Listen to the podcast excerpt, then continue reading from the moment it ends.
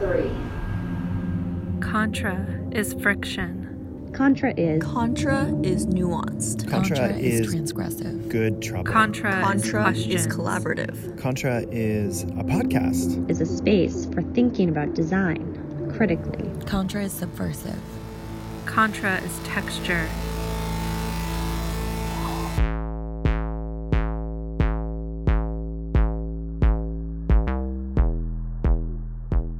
How can disability culture inform our ways of thinking about communication technologies and digital spaces? In this episode of Contra, I talked to media scholar Liz Ellcessor about the politics of technological design. I'm so excited to welcome Liz Ellcessor to the podcast. Liz is assistant professor in the Department of Media Studies at the University of Virginia. She's the author of the book Restricted Access Media, Disability, and the Politics of Participation, which was published by NYU Press. And this is a really important book because it was the first cultural analysis of web and digital media accessibility for people with disabilities. And Liz is also the co editor of the book Dis- Disability Media Studies and is doing work now on emergency media and infrastructure. So, welcome, Liz. Yes, thank you. I'm so excited to be here and uh, talk about these things with you because, as we've discussed, we're sort of two sides of the same coin. You talk about the real world, and I talk about the digital world. Oh, well, thank you. And I I also think the digital is very much part of the real world and that's something I hope we can discuss as well. yes. Um so as you may know if you've listened to other episodes of the podcast, really the purpose of this is to capture the conversations that we're already having about disability, design, technology, media, etc., that are thinking about accessibility in a critical way and are really going beyond the kind of um, treatment of accessibility as a sort of common sense idea, which is a very frequent trope in the way that accessibility is marketed, for example, to businesses and stuff like that.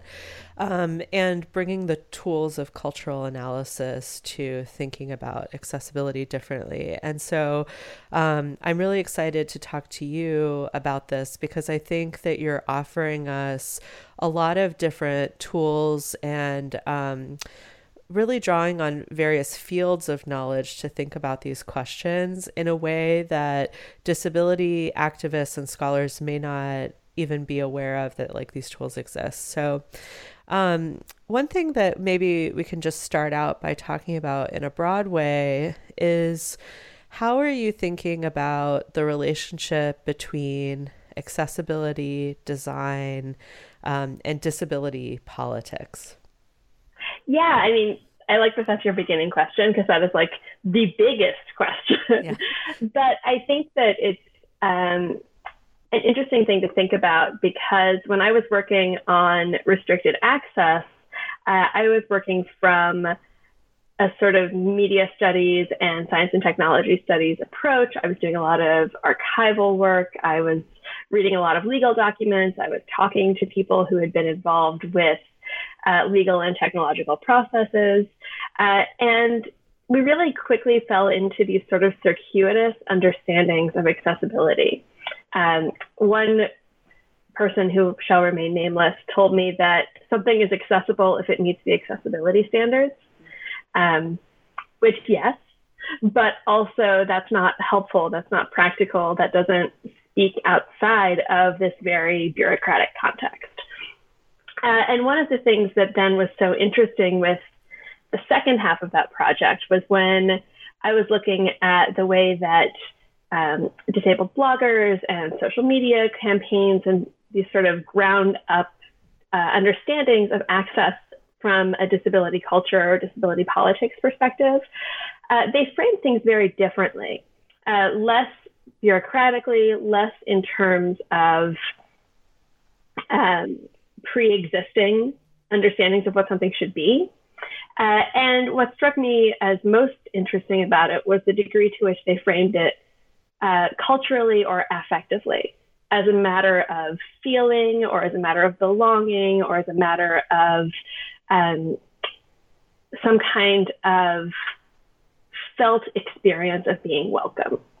Uh, and that I thought was really provocative uh, in terms of pushing back on some of the bureaucratic understandings of what access could be. Uh, because I fleshed it out in the book in terms of what I call cultural accessibility this idea that if something is going to be accessible not just in a sort of bare bones functional way, then it needs to be accessible in a way that feels resonant and inclusive and that features uh, collaboration and participation um, rather than this sort of top down idea that we design something accessibly for these people who aren't already part of the design process. Uh, so that was, I think, a really important shift uh, in terms of how that book understands accessibility because it very much starts in the bureaucratic and then tears that down. Yeah, thank you. Um, so it sounds like you're giving us a way to think about the idea that accessibility has to go beyond the code. And I wonder mm-hmm. if we could just talk a little bit about um, what it is about codes and standards that is so limiting. Um, yeah. You've mentioned that they're bureaucratic, but maybe we can kind of like unpack that a little bit too for people who may not be familiar with what codes are. Yeah, absolutely. So, I mean, a lot of my work was starting in the world of web accessibility, uh, which really got its legs in um, HTML markup language, right? How do we make HTML accessible for screen readers in particular, and later for other kinds of assistive technology? And as a result, they tended to be trying to codify or write down if not a checklist, at least a set of best practices for practitioners, like, oh, you should do A, B, C, D. Um, and this only becomes stronger when you start seeing accessibility for technology uh, written into legal structures. Uh, legal structures were looking for something that was in, enforceable, right? Where you could say, yes, this meets criteria. No, this doesn't meet criteria. And so, one great example is alternate text for images. Uh, images should have alternate text that provide a description of either their content or their purpose, uh, so that someone who's using a screen reader or who has a browser that doesn't load images or a terrible internet connection, right? There are all kinds of reasons people use alt text. Uh, will know what's in the image. But the sort of checklist standard for that is images have alt text. Now, alt text can be really bad. Um, I walked some students through this recently. Uh, we were looking at a website from the Smithsonian, and they had a picture with the alt text vintage listeners. Do you even know what I'm saying? No, that doesn't no. bring an image to mind. That doesn't tell you what it's for. That doesn't tell you what's in there. Um, and these are the kind of things that standards are really bad at capturing. Like alt text must be meaningful and, and useful is a much harder standard uh, when we start talking about enforcement. And so when we want something to be accessible uh, in a sort of culturally effective way, then we're talking about these details. You know, my students rewrote that as black and white 1920s photo of two people listening to a radio. Mm-hmm which is much better than vintage listeners. but um, from a standards perspective, those are exactly the same. So, in I mean, I guess if we're thinking about what more meaningful cultural practices would be, are there better standards to be set for alt text or is it a matter of kind of having like best practices or being part of disability culture and learning better practices or you know like how do how do we do yeah. accountability around that well one of the things that i always come back to with digital accessibility in particular uh, is that nobody has any education in it and i taught a six week course on digital accessibility recently uh, and one of the things that I included was a survey from um, Web Accessibility in Mind, which is a great accessibility sort of consulting and resource organization. Uh, 93% of people who do this professionally have no educational background in it, which is enormous, right? That's everybody. And that means that people are learning on the job. They're learning from the standards or they're learning from a community of other practitioners. And they aren't always learning it in a context that talks about disability culture or that explains the difference between good alt text and bad alt text. Um, this is something that people may get to on their own or they may not. Uh, so I think it's a huge sort of educational gap in that this is something that, particularly for computer science students, is still just absent from the curriculum, and maybe you pick it up later. Whereas you could easily imagine a world in which it is part of the curriculum. If you do sort of develop accessible websites or mobile apps, it's part of everything you're doing. It's part of your design layout, it's part of your functionality, it's part of your hover text, right? It's part of everything you're doing. If you don't know that, then you don't do any of it and you have to do it later. Um, and that's where we get into these sort of discussions about retrofitting and expense. If people had the background and the education and the conversations uh, before they were asked to build something, then that might look different. Yeah, that makes a lot of sense. It um, it makes me think about how our course management software at Vanderbilt, which is called Brightspace, um, it's actually so we just got this two years ago, and it is way better than the ones that we had before. And one of the things I like about it is that anytime you upload an image, a little pop up comes up that asks for alt text. But I oh, always wonder what do people do who don't even know what that, that is, right? Yeah. Well, yeah, yeah, Why doesn't everything do that? But like for people who've never heard of alt text before, it doesn't provide directions or even best practices. So how would they know the degree of detail and what kind of information would be beneficial and that kind of thing?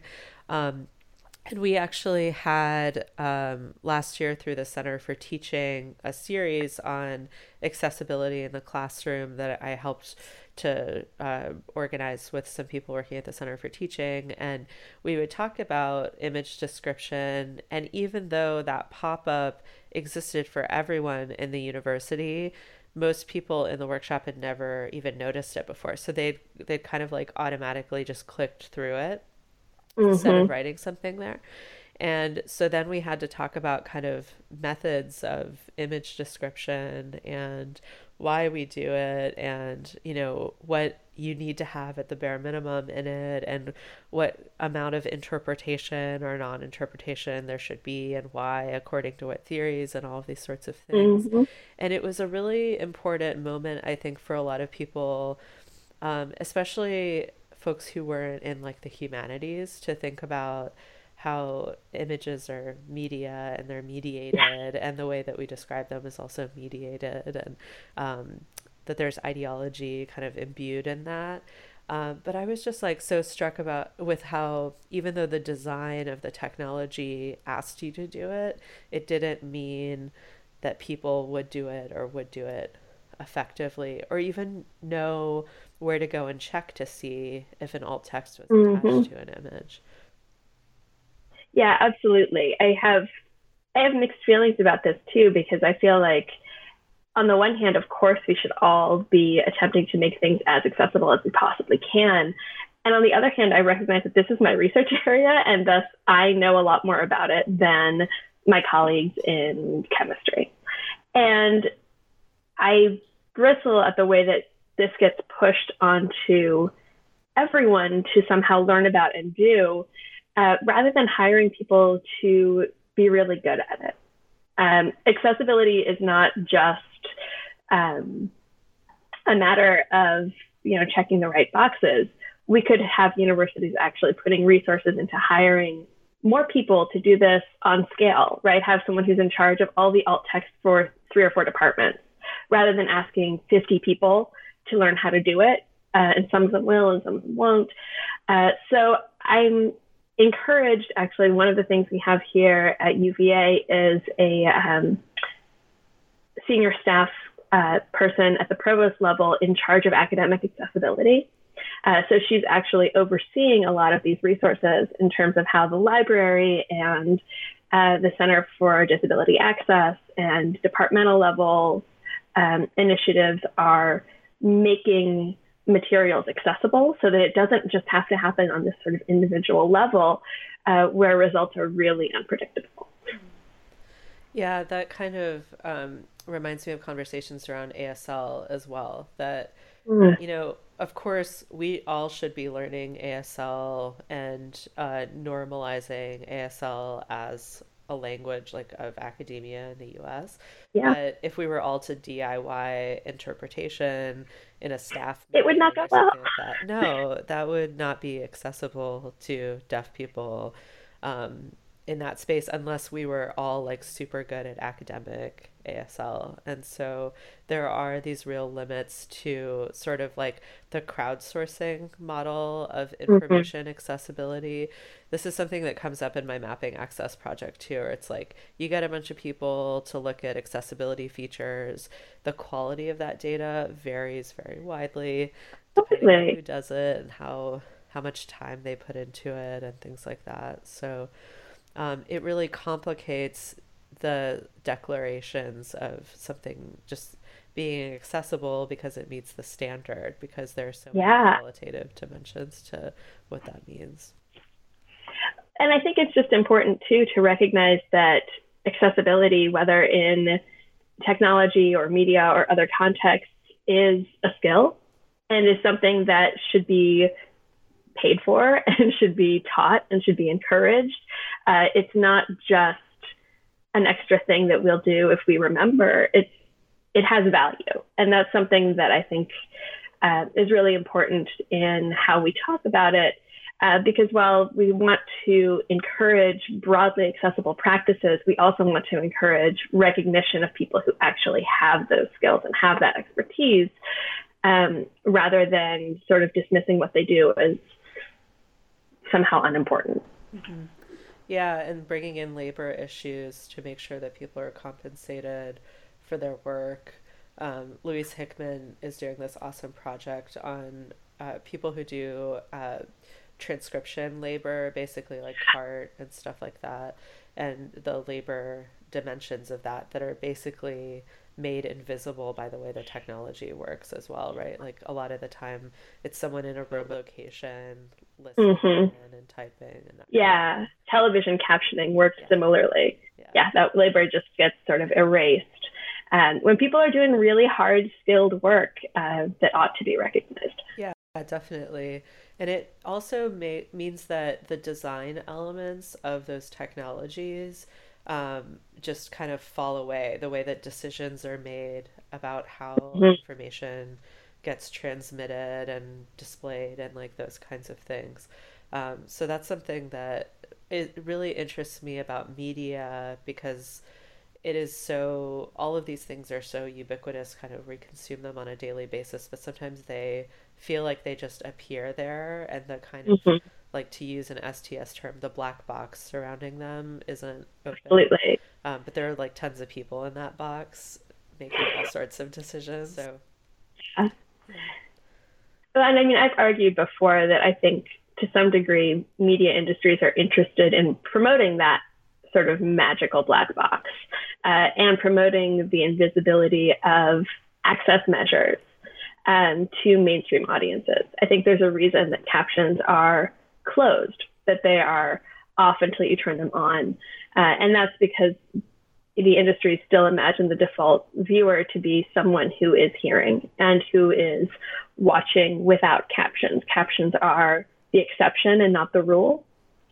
Uh, and I think that kind of making invisible of access uh, is something that we see a lot in popular media in particular. Um, indie media contexts sometimes foreground it much more explicitly, uh, but oftentimes access uh, differences and access technologies are, I think, intentionally hard to see unless you're looking for them. Mm-hmm.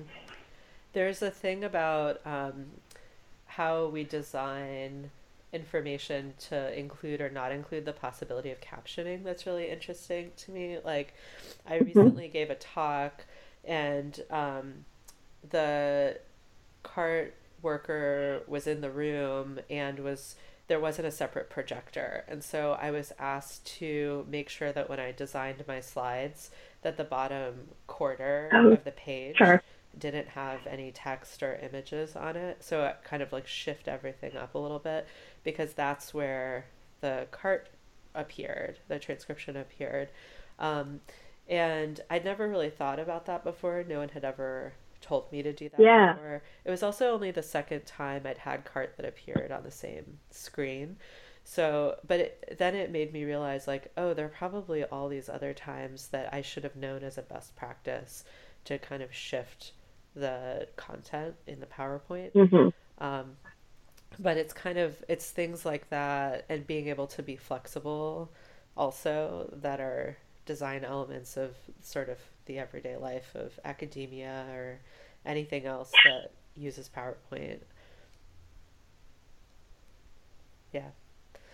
Um, what are some other assumptions about accessibility that your work challenges? Well, I think um, one thing in terms of accessibility uh, that I think my work pushes on is this idea that digital media makes life more accessible.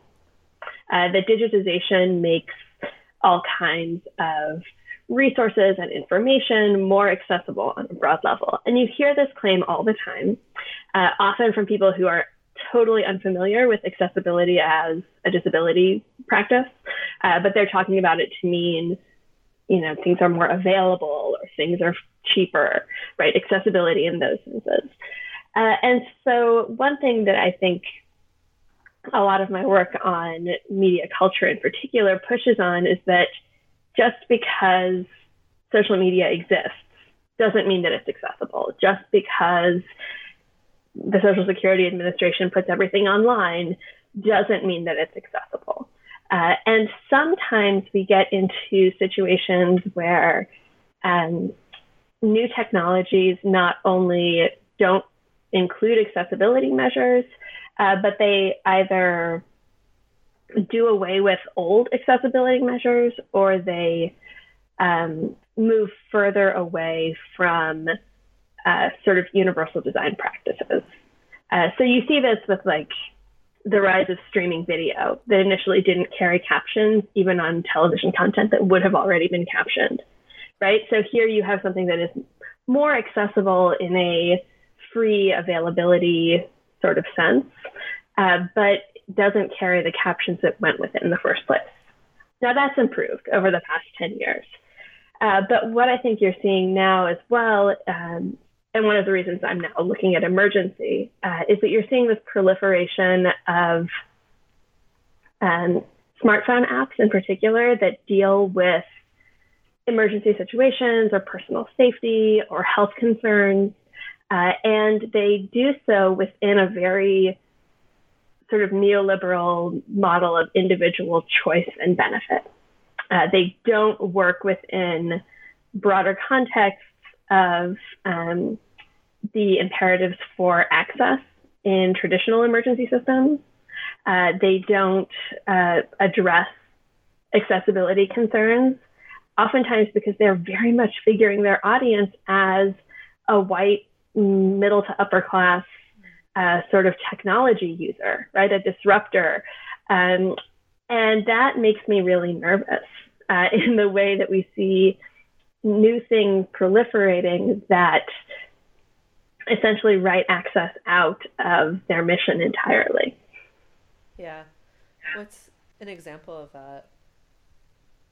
So, I mean, there are there are lots, but I think um, there are a number of apps that offer to do sort of virtual escort services. They allow you to sort of push a button and they send a text message to a friend or a family member who can watch on a little map as you make your way home or something like that. So rather than have a friend walk you home from the bar, you have your mom watch your little dot on the map.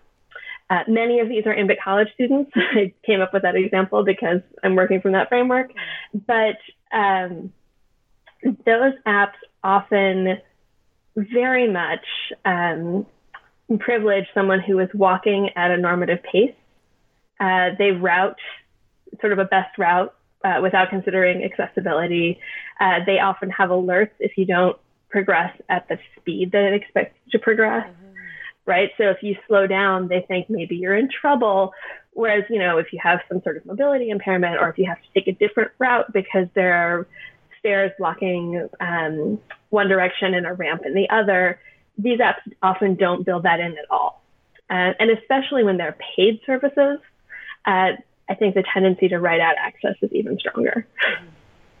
Yeah, we um, when we were developing a routing feature for the accessibility mapping project that I'm working on, which was like weirdly very much more complicated than I thought it was going to be. Um, it the interesting that came thing that came up other than like the coding part being really complicated was that collecting data about movement, speed, and potential barriers and things like that, um, rightly so, opened up so many complex questions about the user. And absolutely, you know, it's like we may think of these things as like disabled people and people adjacent to disability studies and stuff like that. Um, but starting to explain that or translate that for kind of like people who are just doing technical assistance um, on a project like that was really interesting. And then mm-hmm. also figuring out who would be our prototypical disabled users, which opens yeah. a whole other can of worms, you know? Um, so it would be interesting if there was like uh, like a CRIP hackathon taking exactly these types of technologies that you're talking about and figuring out ways for them to actually be usable and inclusive because it sounds like what you're critiquing isn't the routing function it's how the routing understands the human that's using the technology. Absolutely.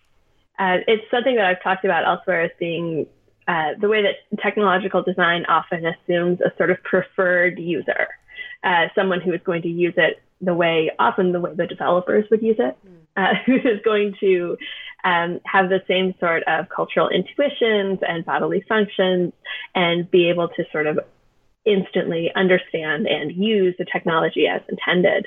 Uh, and the reality is that that's only ever a subset of your technology users. Far more people are engaging in sort of negotiated use practices where they do some of what the designers intended uh, and then find ways around the rest. Um, yeah, definitely. And it would be interesting to think about how to capture data about people who work around the intention. Um, oh, absolutely. Like in in disability geography, that's something that gets discussed a lot in terms of built environments and whether they actually like constrain use and what mm-hmm. it looks like when disabled people like subvert the intended use. Um, so it would it would be interesting to think about an accessibility feature being one that collects that data and also then responds to it. Mm-hmm. Yeah, absolutely. Yeah. And I know that there are best practices obviously involve doing uh, user walkthroughs with a variety of disabled users to see sort of what they do and what works and what doesn't. Uh, but those are not done by everyone, obviously. And um, user testing has some limitations in terms of who's available to perform testing, how it does and does not pay again.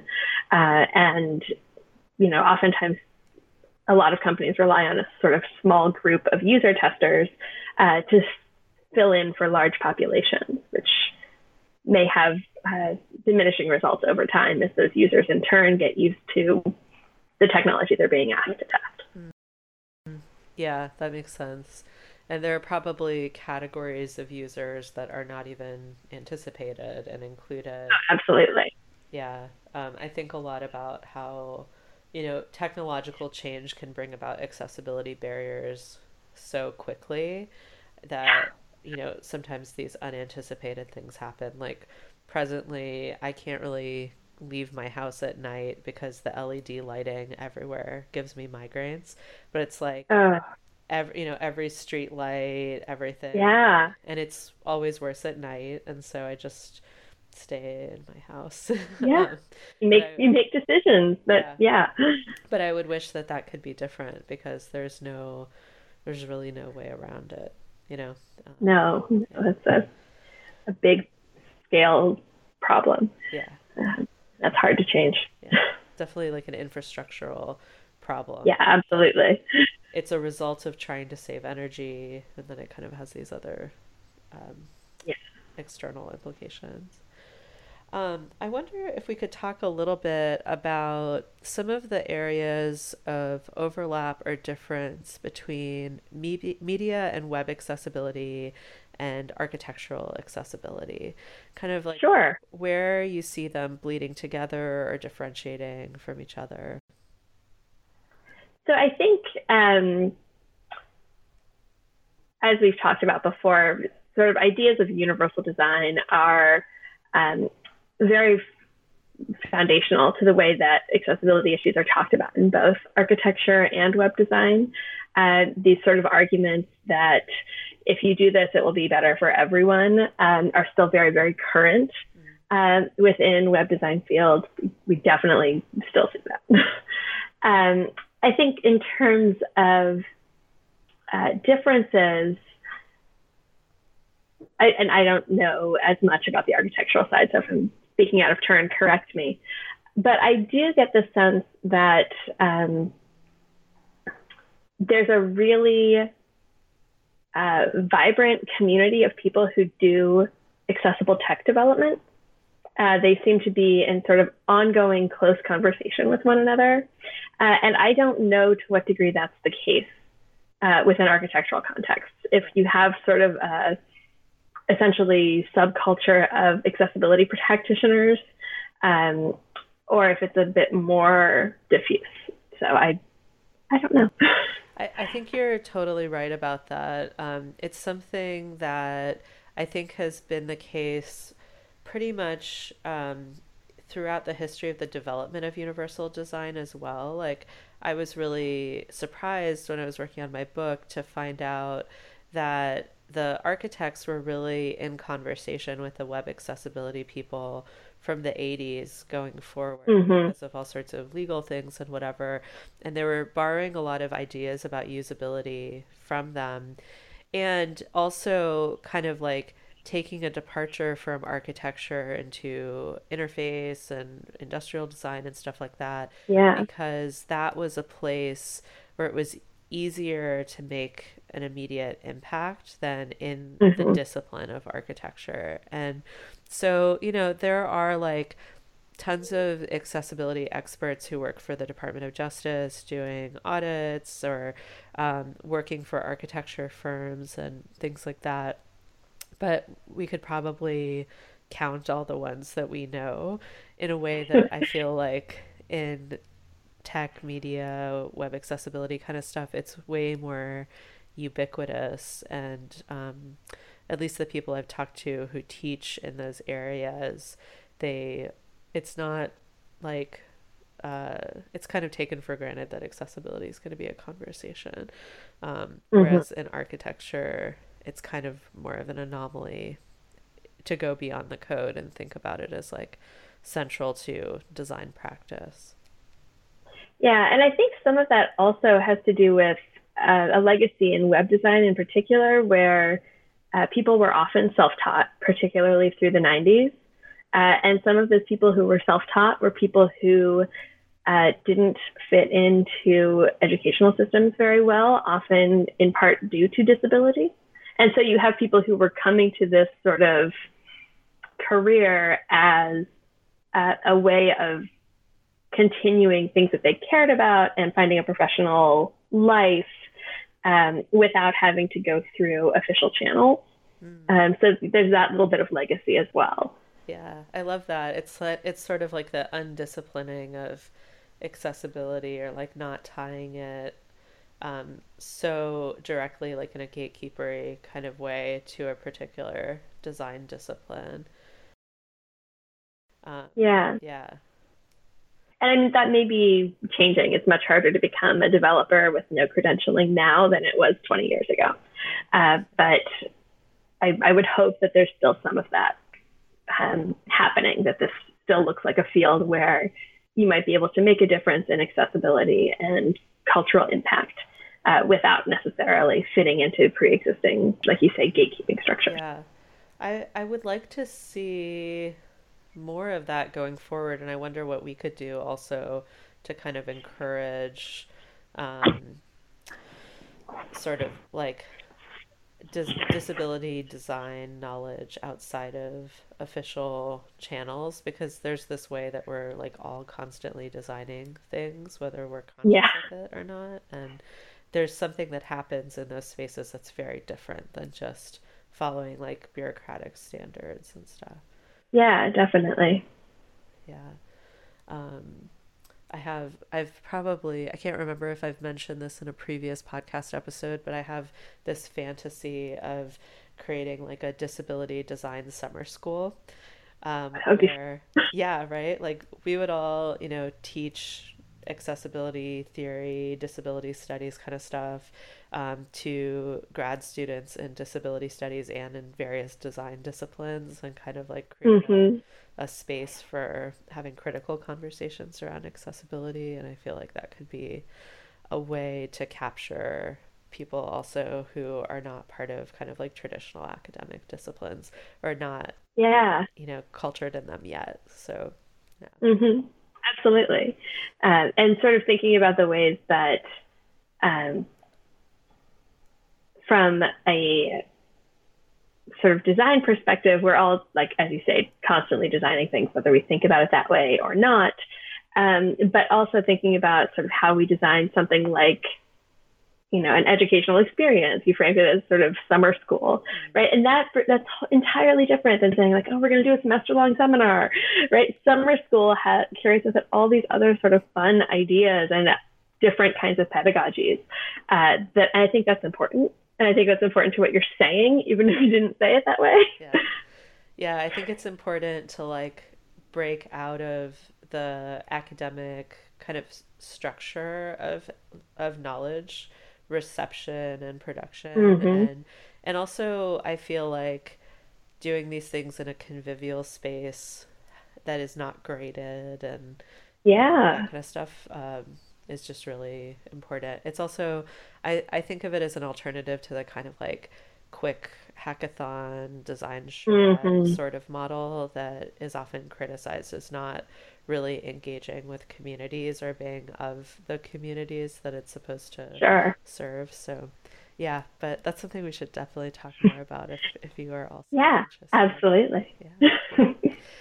Um, maybe now we could. Well, I have uh, two sets of questions um, left. Do you think that your work speaks to media makers, and in if it if so, in what ways? I was looking at the web version of your book and the kind of Mhm. archive you have. Um, so yeah, any thoughts about how media makers So, use your ideas? That's that's interesting. Um, and I think yes and no. I think a lot of my work is um, kind of too boring for media makers. Uh, and in that sense, might speak uh, a little bit better to people on the media policy side. Uh, so, sort of, uh, you know, I've had conversations with folks at the FCC, right? People who are engaged in media policy are often more interested in these kinds of questions about accessibility um, and um, access in general. Uh, that said, I think I have a really broad conception of media makers. so um, a lot of my students in media departments in particular often think that they want to go into the industry in some way. Uh, and so one of my goals has always been to say, like, well, the media industry is not one thing. The media industry is a whole bunch of different industries. And some of them are things that you aren't even looking at, like uh, organizations that produce captions and subtitles. They hire, they have jobs. You will get to see things six months ahead of time. Uh, there are all of the kinds of advantages that you might think of in um, other kinds of like post production work you could be doing in an accessibility context. Uh, I also think that there is uh, an important conversation to be had about um, broadening conceptions of sort of media makers and media industry uh, to include various forms of independent media. I talk a lot about web series because um, that's one of my favorites. Uh, but you see that there are, you know, people who develop short form videos, people who are developing podcasts, um, who can intervene uh, in media content and access much more nimbly than like Disney can. Uh, and so there's definitely some dialogue there. Uh, I have podcasters and uh, web series producers talk to my students periodically to say like, oh, here's how I went about making this piece of disability culture media uh, without necessarily participating in the larger structures of media industries. Mm, yeah, that makes sense. I had a conversation about this with Alice Wong when um, we recorded the episodes with oh, her. yeah. Kind of trying to figure out what makes a podcast accessible. And there are so many places that people have taken that. Like there are podcasts that are filmed and transcribed and have ASL, for example. So yeah. you don't just access them using like Apple Podcasts or Stitcher or whatever. Um, you actually like go to YouTube to access the mm-hmm. podcast. Um, and that's a totally different way of even thinking about what the thing is, but it involves all these additional media production, post production kinds of skills. Um, and so, as that experimentation becomes more prevalent, like we actually need more people who know things about accessibility to be able to do the work of producing accessible podcasts. Yeah, absolutely. Um, and you see it happening in all kinds of um, other formats as well. Uh, a friend of mine, Aymar Jean Christian at Northwestern, uh, oversees a project called Open TV, uh, which is fantastic. Uh, it's all of these sort of short form videos about um, sort of feminist, non binary, queer people of color. Uh, and they have a couple of disability featured um, shows. And he and I have had conversations over the years about, well, how do we make these accessible to the audiences that are being represented and they are trying to reach. Uh, so consider this my plug for Open TV. I love yeah, it. definitely. I'll um, make sure to include it in the show notes as well. Yeah, very cool. Um, so the last thing I wanted to talk about was your new work on emergency media, which I think is really exciting and um, it seems to be giving us tools for thinking about infrastructure studies and disability mm-hmm. studies as well. So, whatever you want to share about that. Yeah, this is work in progress, so I could talk about it for hours and I might not get anywhere. But um, essentially, what I'm working through right now are these questions of how accessibility becomes relevant in different ways in emergency uh, and some of this stems from earlier work where I just didn't talk about it because all of those ideas about sort of the invisibility of media accessibility apply to commercial mainstream media. They don't apply to emergency broadcasts. So, for instance, you don't need to have a live ASL interpreter for Law and Order episodes you do need to have a live ASL interpreter when you're warning a local community to get out of the path of a hurricane, right? So you have these moments where suddenly disability and forms of access become visible in ways that they aren't normally. And so, on the one hand, that's interesting. Uh, but on the other hand, there's a way in which um, the very idea of emergency uh, exists in opposition to sort of a normalcy. Like normal life is interrupted by an emergency. And so then what does it mean to think about um, how if we are, you know, not going to take for granted a state of normalcy, then maybe we can't take for granted a state of emergency. Maybe there are things about emergency that should actually be uh, understood as constitutive of everyday life that are actually much more diffuse experiences. Um, and sort of uh, riffing on that, I've been thinking a lot about how um, emergency access is something that emergency access is something that we think about as obviously important like, oh, of course you need to be able to XYZ uh, when someone's life is at stake. Uh, and a lot of that sort of taken for granted understanding uh, relies on assumptions about what a default state of normalcy is. right? What's an emergency for one person may not be an emergency for another. Uh, and my colleague here at UVA, Jennifer Rubenstein, uh, has done some work on the idea of claims of emergency, like when someone claims an emergency is happening. Uh, that only functions uh, in opposition to a perceived state of normalcy in which things are okay. If, for instance, you're then talking about populations for whom they experience chronic uh, problems or chronic health conditions, then emergency no longer functions in the same way. Uh, I think one of the examples she talks about is sort of gun violence in major cities. Gun violence can't be figured as an emergency if it's the normal state of affairs. Uh, similarly, I think you get into questions when we talk about ability, disability, and health. What constitutes an emergency when a regular state of being may be one that requires more regular intervention or that requires more regular assistance from others? These things don't fit well within taken for granted notions of emergency. So, on the one hand, I'm looking at things that are self evidently the media of emergency, like 911 calls. Uh, but I'm also really thinking about this as a category that is a lot um, messier than common parlance would have us think. Uh, and that the divide between what is emergency media and what is regular media is not as cut and dry as it might appear.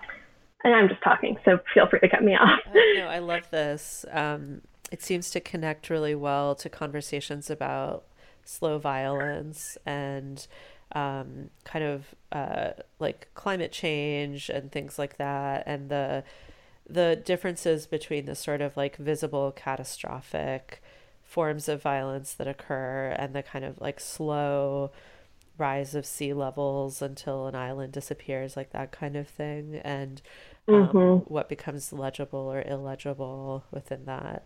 And I can also imagine the way that, um, like, someone, the way that someone may need to call 911, for example, um, may, someone's access needs may be delegitimized by the everydayness of a condition. Um, Absolutely. there are not as many infrastructures set up to address people who are, for example, um, debilitated because of slow violence. And so, yeah, that that does. Yeah, I mean, just just the the usage of emergency rooms in the United States sort of speaks to this, right? We don't have reliable healthcare services for acute conditions um, outside of the emergency room. So you have people for whom um, emergency room visits become a fact of life, uh, become commonplace uh, because we don't have structures in place that allow for other kinds of treatment, right?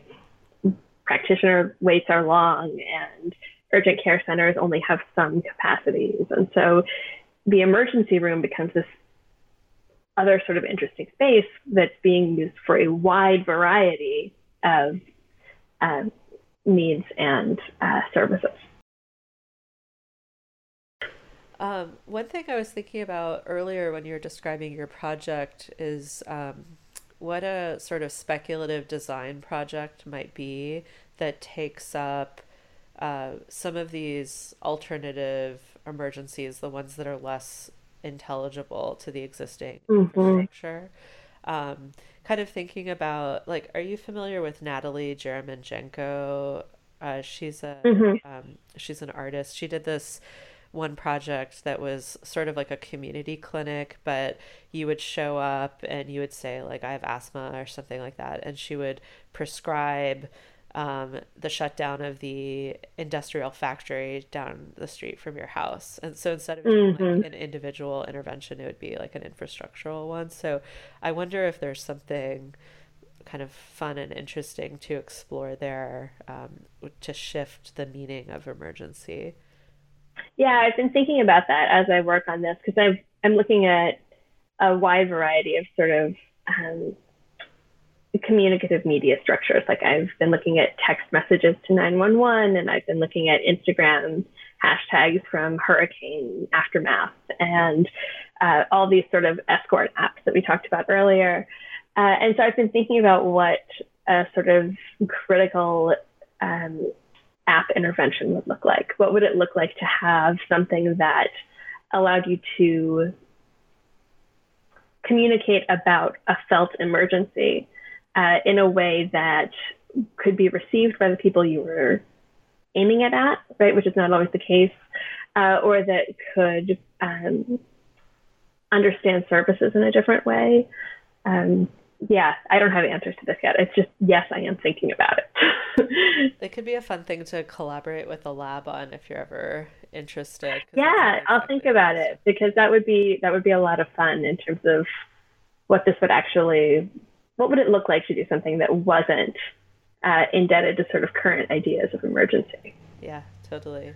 Um, well, I'm so excited about this project, and I'm looking forward to yeah, reading thank you. comes out of it. Are you imagining it's going to be a book? It is working towards a book at this point. Uh, it's also spinning off into some other directions. Um, I've published a little bit already about um, the blue light emergency phones on college campuses.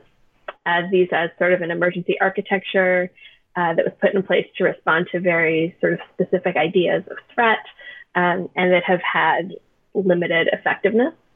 Uh, I'm also writing about a number of public service announcements uh, regarding text to 911. Uh, that's been really interesting because these um, audio or video announcements always emphasize that texting is helpful for people who are deaf or have communicative disabilities. Um, and they say this almost exclusively right before saying that if you can hear, you should make a voice call. Huh.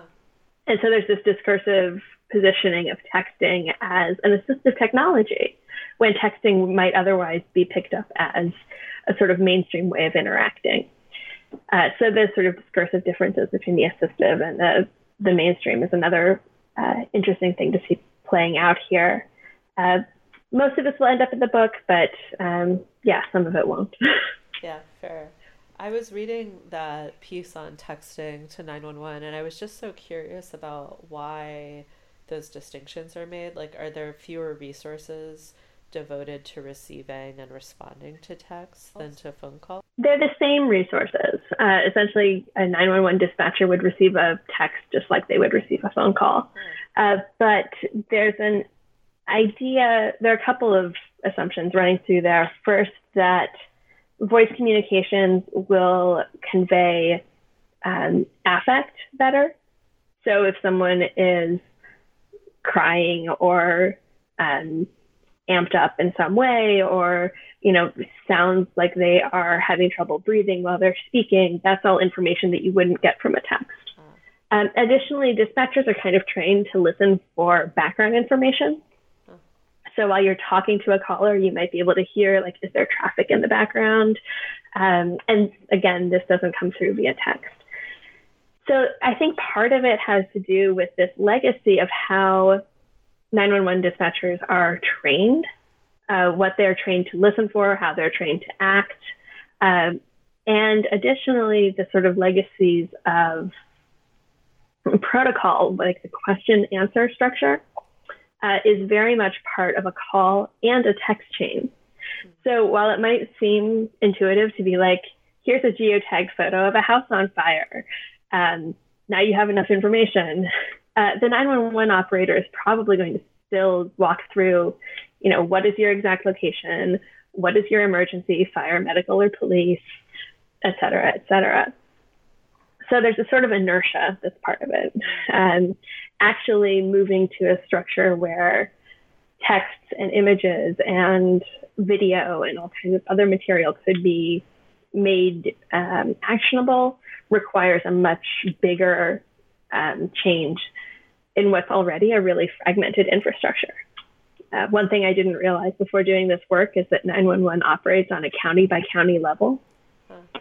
So the capacities of response and the technological systems differ, like even as you're just driving down the highway. Well, it was so exciting to talk to you about all of this, and I hope we can. Yeah, thank you for giving me a chance to talk about it. It's always fun. Yeah, for sure.